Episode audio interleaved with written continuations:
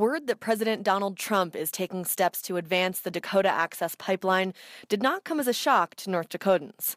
The documents he signed this week intend to speed up the project's approval and revive the Keystone XL pipeline.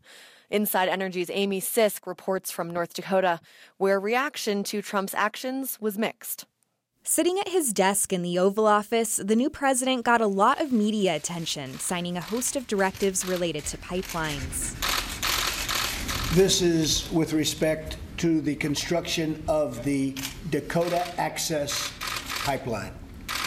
This particular memo is what many in North Dakota have been anxiously anticipating. It directs the Army to review the project in an expedited manner.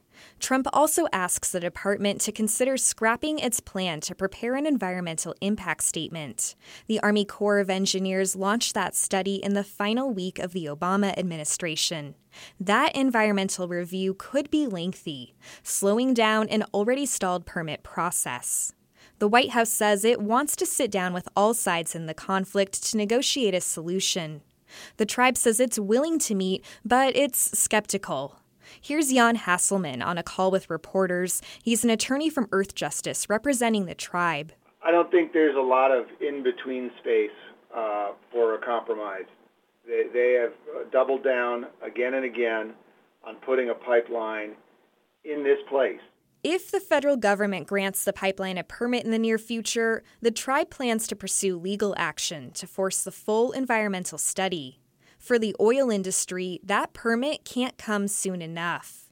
Ron Ness is president of the North Dakota Petroleum Council. This pipeline should be moving oil today, and and we'd have two or three thousand less trucks on the road in western North Dakota. Uh, we'd be getting our oil to market uh, to a better market more safely and more reliably and would be getting a better price for it. All that's left to complete the 1,200 mile pipeline is to connect both sides under the Missouri River. At the protest camp, a helicopter flies overhead. The camp is adjacent to the pipeline construction area, and the demonstrators are still under surveillance. Pipeline security and law enforcement stake out vantage points on nearby hills. They're watching to see what the protesters do in the wake of Trump's move. Crystal Hauser came from Oregon and mans the camp's exit. A group of people walk by, hollering at their friends. It's a sort of rallying cry. Hauser encourages them to stay away from a nearby bridge barricaded by police. It's blocking the protesters from accessing the pipeline's final construction site. We're not here in force. We're not going to be able to physically stop them from doing it.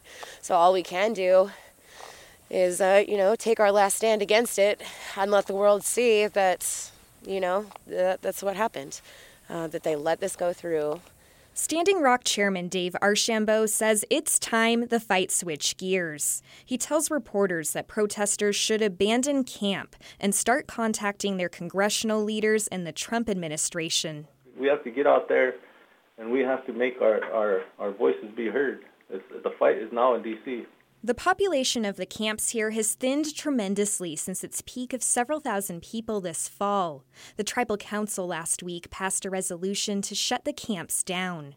It's concerned about violent demonstrations and the influx of people to the area that's placed a burden on nearby reservation towns. But the tribe's imminent priority is getting camp cleaned up before warmer temperatures hit, the snow melts, and floods race through the camps that are littered with shacks, tents, cars, and debris debris.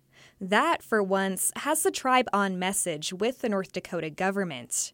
Here's Governor Doug Burgum. We've got a environmental and human disaster that's ticking away as we head towards spring flooding. We, you know, any logical person would say, let's not make that a bigger problem. While some protesters are leaving, others are merely moving their shelters to higher ground. And the disconnect between camp and the tribe, and the tribe and the federal government, deepens. For Inside Energy, I'm Amy Sisk. For photos, video, data, and more on the Dakota Access Pipeline protests, check us out at insideenergy.org.